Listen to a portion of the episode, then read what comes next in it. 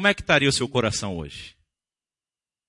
Hoje nós estamos aqui louvando, agradecendo, ouvindo um testemunho lindo como esse.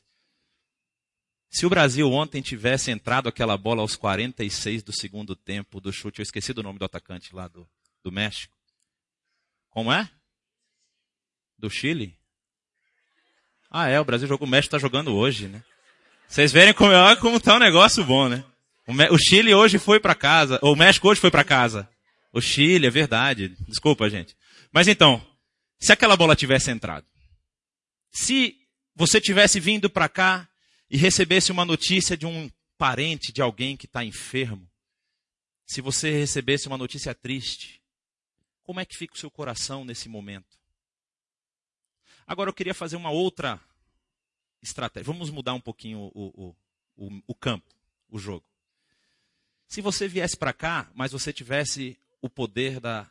Ou não o poder, Deus tivesse revelado para você o que ia acontecer.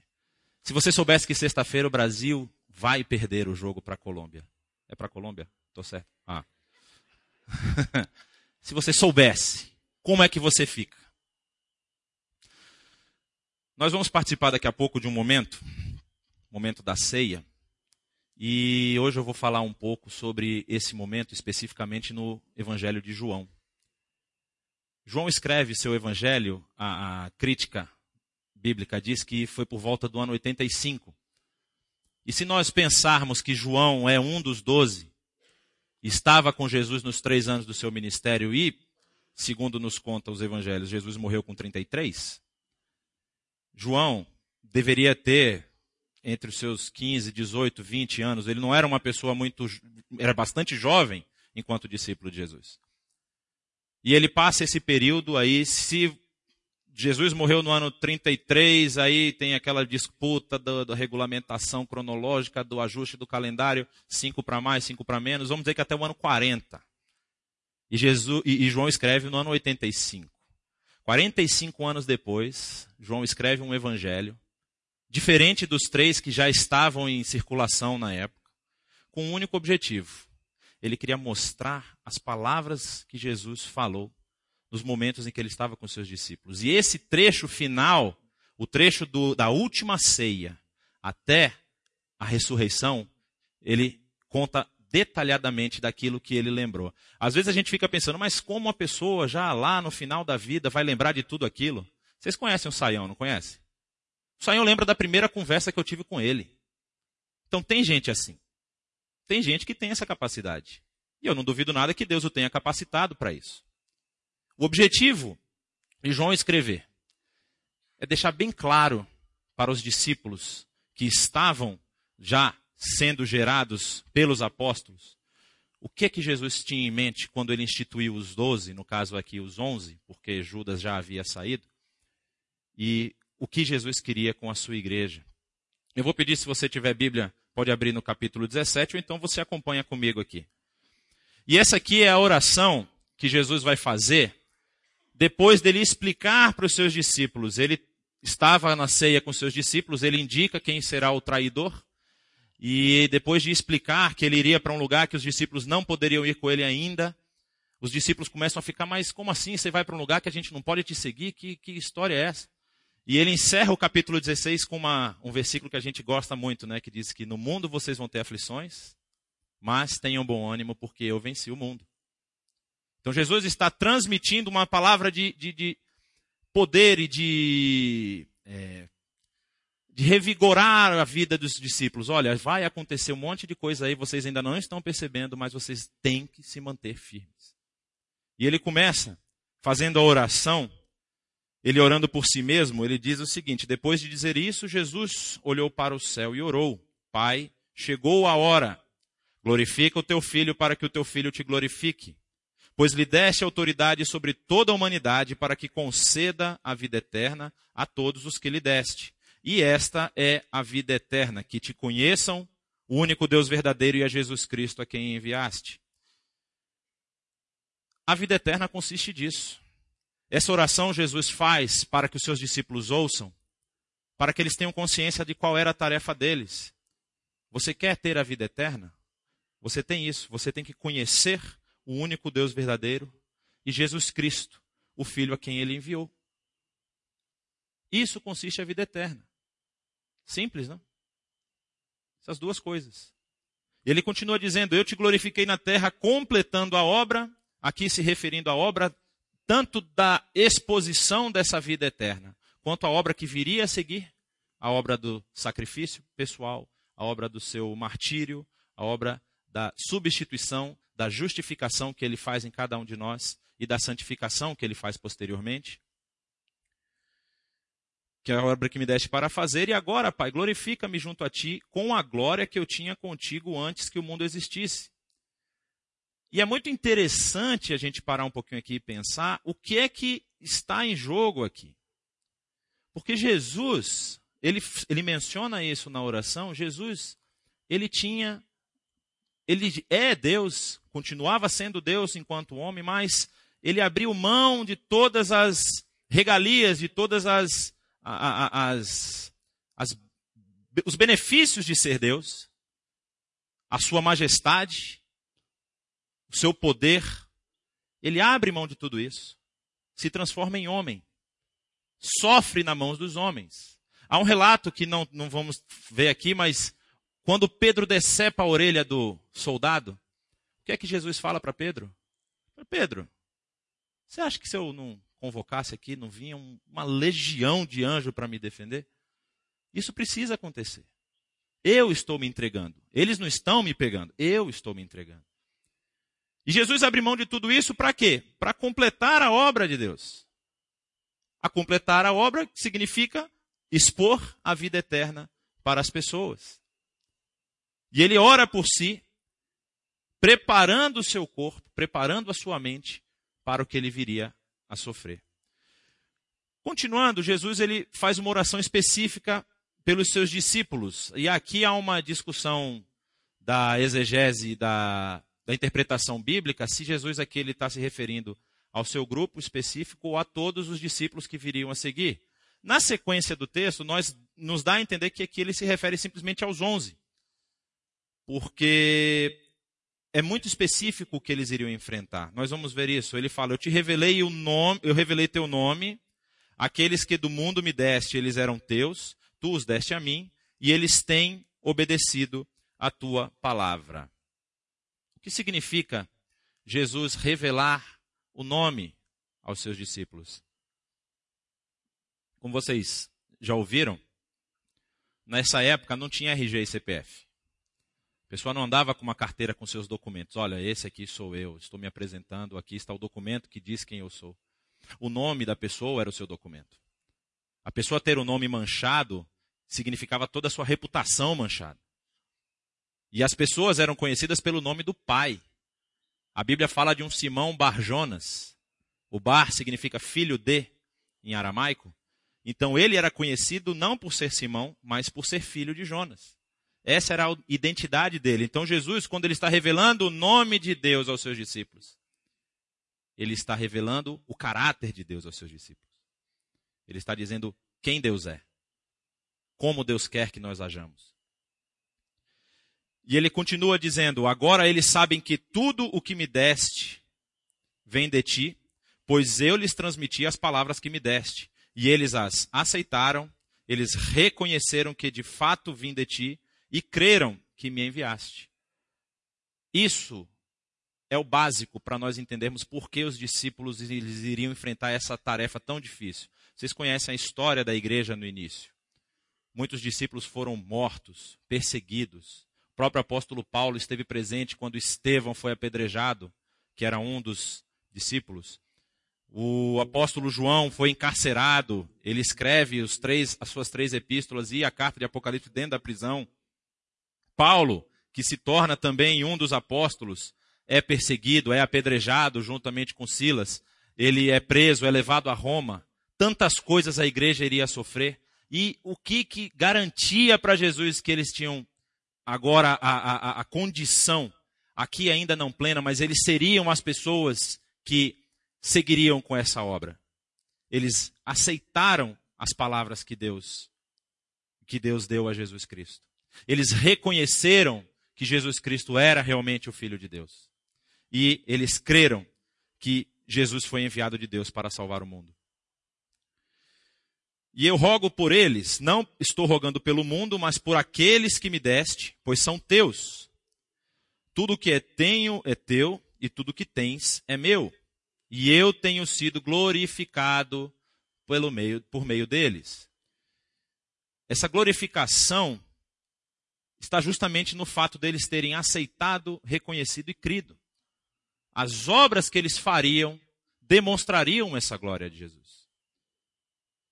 Na sequência ele diz: Não ficarei mais no mundo, mas eles ainda estão no mundo e eu vou para ti. Pai Santo, protege-os em teu nome, o nome que me deste, para que sejam um, assim como somos um. Aqui é uma comparação direta, né? Jesus está falando, assim como eu e você, Pai, somos um, que eles tenham o mesmo pensamento, que eles tenham a mesma atitude. E que atitude é essa? O que é que Jesus fez de tão maravilhoso que nós precisamos ter consciência como um só? Isso vai estar lá em Filipenses, na carta de Paulo aos Filipenses, ele descreve isso, no capítulo 2.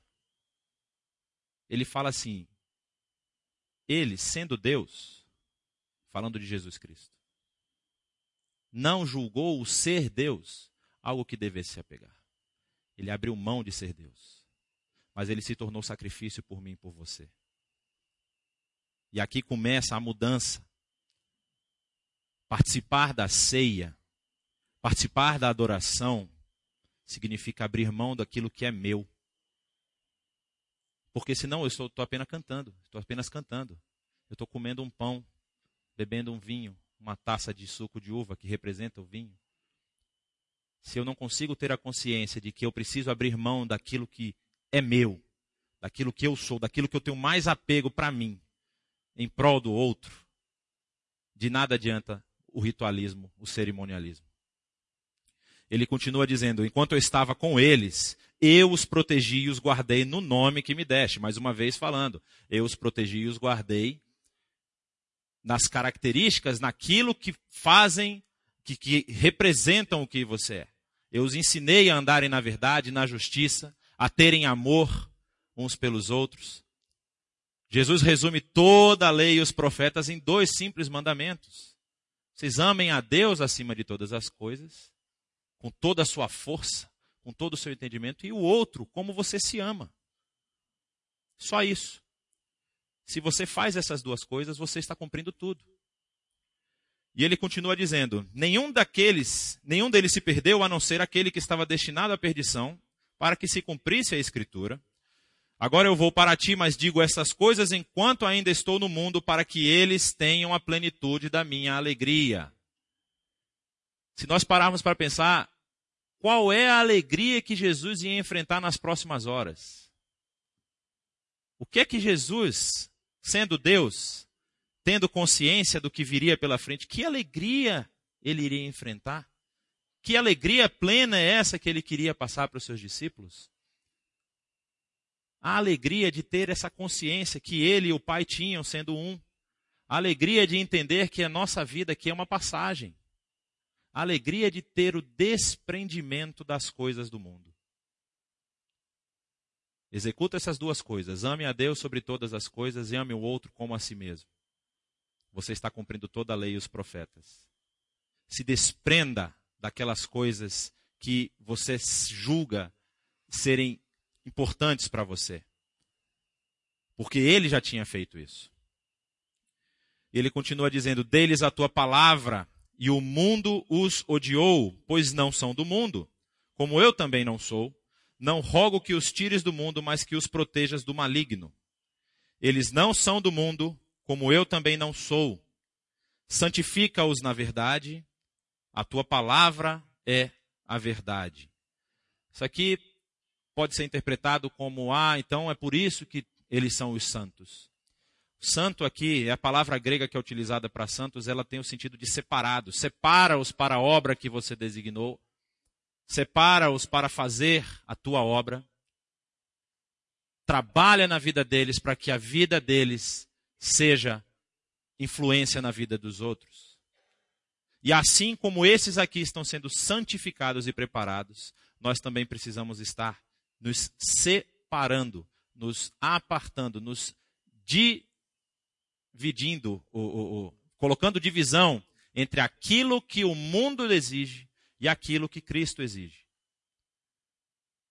Para nós que somos cristãos, que temos Cristo como nosso Senhor, para nós que vamos participar da ceia do Senhor, a ceia que relembra o seu sacrifício,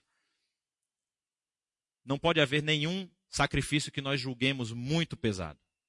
Ah, isso não dá para fazer, isso. Ah, você não, não, não, passaria comigo ali no hospital para visitar uma pessoa? Ah, não, eu não entro em hospital. Ah, eu tenho algum.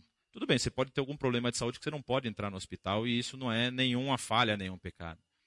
Mas, por exemplo, a gente convoca uma equipe para trabalhar. Eu estou até hoje impressionado com a equipe que foi para Cocal.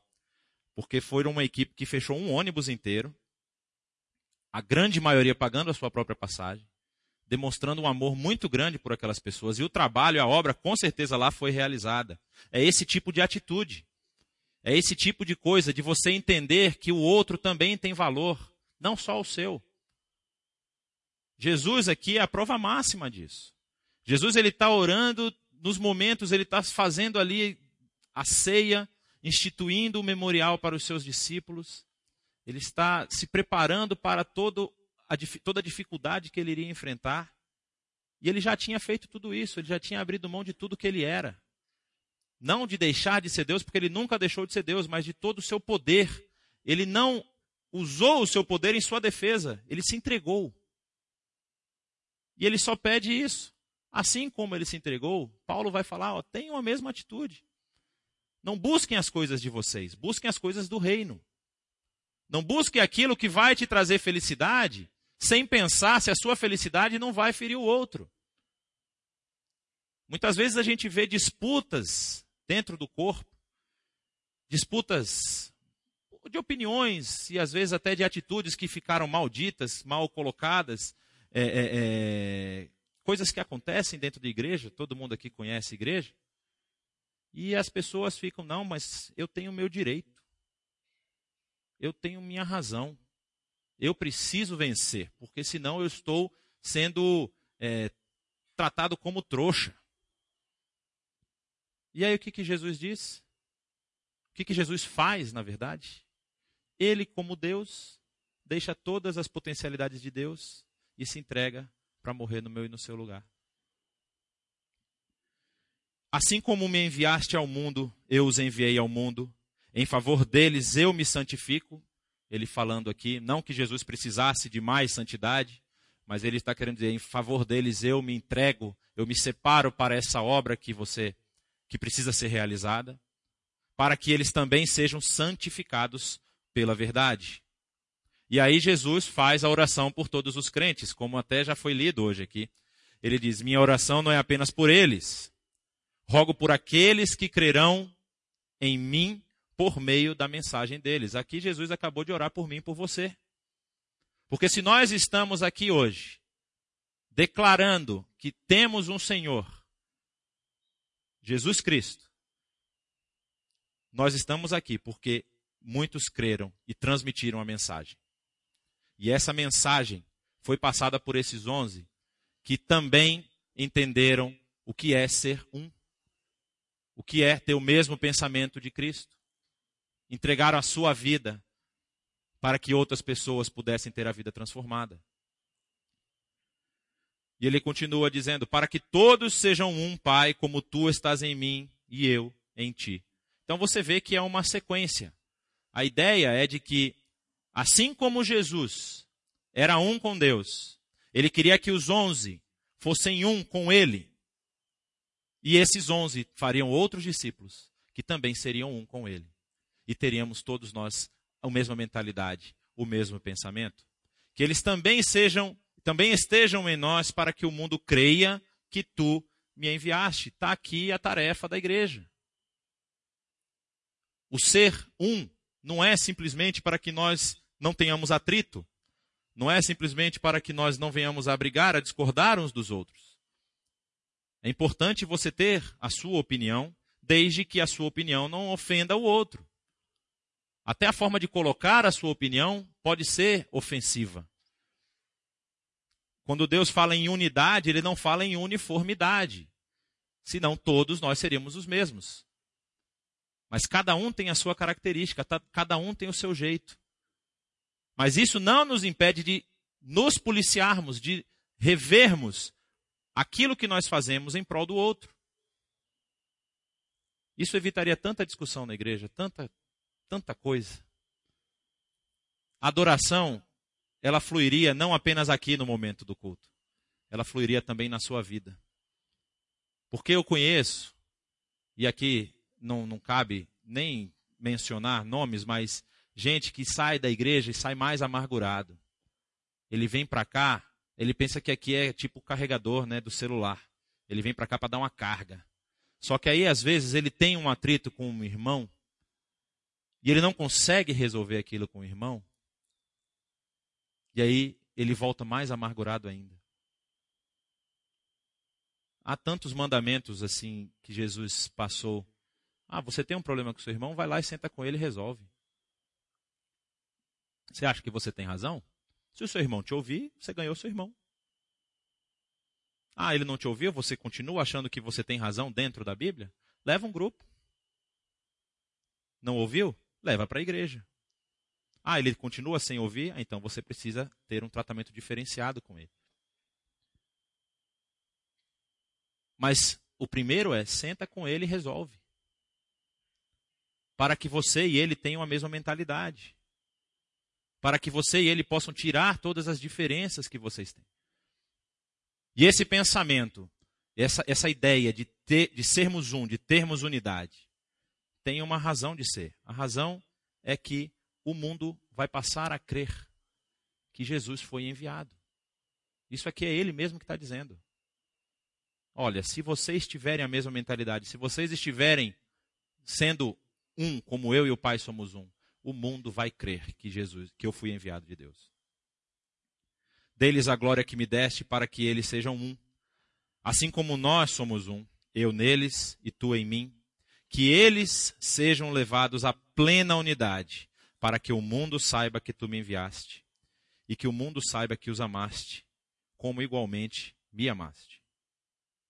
E essa aqui talvez seja, talvez não, eu creio que é o mais importante de todo esse texto.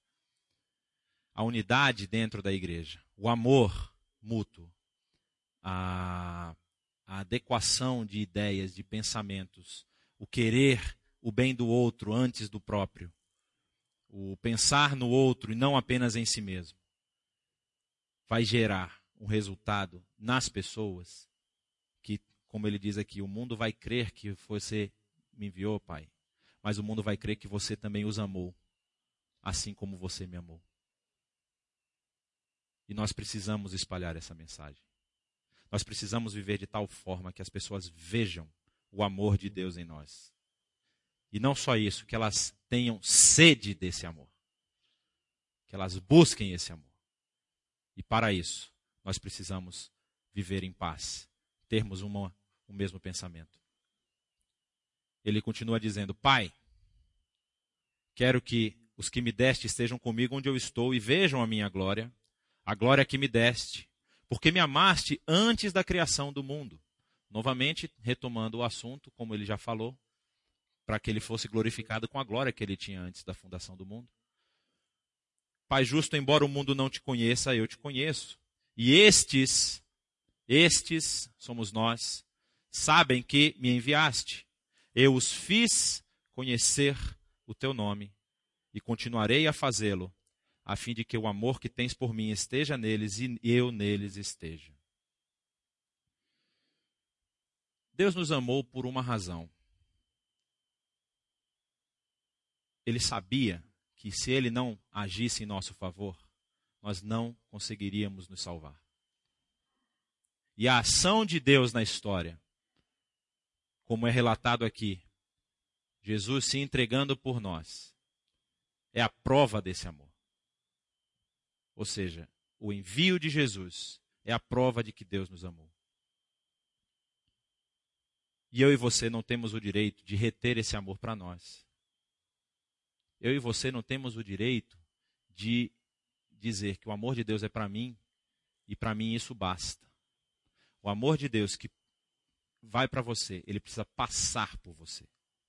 Ele precisa passar e chegar na vida do outro. Você precisa ser bênção na vida do seu irmão. Jesus aqui ele está dizendo com essa oração: Eu sei o que vai acontecer. Eu sei para onde eu estou indo. Ele inclusive depois ele ora e ora com sangue, dizendo para Deus: Pai, se for possível, não deixa eu beber desse cálice. Passa, passa de mim. Mas seja feita a tua vontade.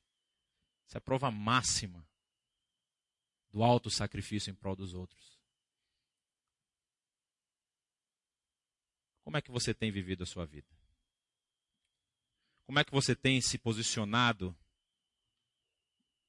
no mercado de trabalho, nos seus relacionamentos de, de faculdade, de cursos, seu relacionamento na igreja? A igreja é um lugar onde você vem receber. Igreja não é um lugar para se ficar sentado. Você não vem para a igreja para sentar no banco. Você vem na igreja para compartilhar com seus irmãos e para agir na vida dos seus irmãos. E em conjunto, a igreja tem a tarefa de espalhar o amor de Deus de ser diferença no mundo, de ser sal e luz. E aí você pode perguntar: ah, mas não tem nada lá que eu possa fazer, eu não me encaixei em nenhuma área. Qual é a sua área? Qual é o seu ministério? O que você gostaria de fazer? O que você pensa que você fazendo abençoaria a vida dos outros? Você já parou para conversar com alguém? Você já sentou do lado de alguém da liderança daqui, da própria IBNU ou de qualquer outra igreja e falou: Olha, eu queria fazer isso. Será que não tem espaço para a gente fazer isso? Ter o mesmo pensamento que Jesus Cristo, ser um, uns com os outros, e ser um com Deus e com Jesus Cristo, é entender que você não vive para si mesmo. Você vive para abençoar os outros. E eu lanço aqui o desafio desafio de que você busque algo para fazer em prol dos outros. Não sei. Existe muita coisa a ser feita. Eu não ia puxar a sardinha para o meu lado, mas a gente tem muita gente na parte técnica que precisa de ajuda. Tem o pessoal das crianças aqui na IBNU. Tem ministérios fora. Ah lá, o pessoal da, do, do multimídia ali pedindo ajuda. Tem muita coisa para fazer, gente. Isso eu estou falando de um trabalho que você vai dedicar uma vez por semana. Ah, mas tem que chegar mais cedo. Tem que chegar mais cedo. Ah, mas eu almoço com a família, não sei o que e tal. Tudo bem, a gente faz escala. Tem solução para tudo. Mas se coloque à disposição. Faça aquilo que Jesus está fazendo. Essa oração que ele fez foi por você também. Ele orou por aqueles que creram para que a palavra de Deus esteja neles, e a palavra de Deus é essa. Você não vive para si mesmo. Jesus se entregou por você para você fazer diferença na vida dos outros. Faça a diferença. Tenha essa, essa vontade. E se você não tem essa vontade, que pode acontecer também, senta para conversar com alguém. Ah, eu não tenho vontade nenhuma de me dedicar, de, me, de fazer nada pelos outros. Eu tenho vontade de sentar na igreja e ficar assistindo o culto. Vamos conversar. Vamos conversar. Mas é preciso que você tenha convívio com as pessoas. Que você entre em contato com as pessoas, para que as pessoas conheçam a sua situação. E mais uma vez eu digo: se você quer fazer alguma coisa, se você tem vontade, mas você não achou ainda, senta para conversar. Vamos tomar um café. Aqui depois do culto tem um café. Vamos conversar, bater um papo. Vai que você é a pessoa que a gente está esperando para alguma coisa, para uma atividade específica, e você tem um talento lindo que está aí, sentado, esperando para ser utilizado. A igreja precisa. Deus vai levantar. Se você não quiser entrar, eu não posso responder por você. E eu tenho, cuidado, viu? Que Deus, quando Deus levanta, é para resolver o problema. Baixe sua cabeça. Vamos orar agora. Pai querido, nós te agradecemos pela maravilhosa graça que recebemos. Nós te agradecemos por esse presente miraculoso, essa, essa, esse amor incondicional que o Senhor derramou sobre as nossas vidas. Nós te agradecemos, Pai, porque nós sabemos e nós temos consciência que se não fosse a tua intervenção, nós estávamos perdidos, nós estávamos mortos. Mas, Senhor, pela tua graça, o Senhor nos resgatou, o Senhor nos levantou, o Senhor nos tirou das trevas. E nós queremos, ó Pai, dedicar em louvor a Ti as nossas vidas. Usa as nossas vidas, Senhor. Nos dá força, assim como o Teu Filho orou pelos onze discípulos, e assim como Ele orou por nós, nós te pedimos, nos mantém na Tua verdade, nos mantém na Tua palavra.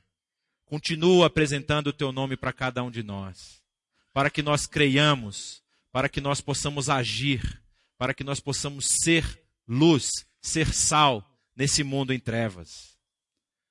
Ó oh, Pai, que as nossas vidas tenham relevância. Que as nossas vidas sejam um impacto para a sociedade que nos cerca.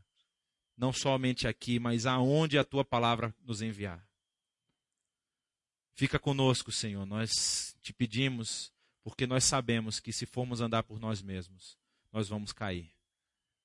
Anda conosco, nos acompanha e nos ensina a sermos cada vez mais dedicados servos teus, para a honra e glória do teu nome. E é no teu nome que eu oro. Amém.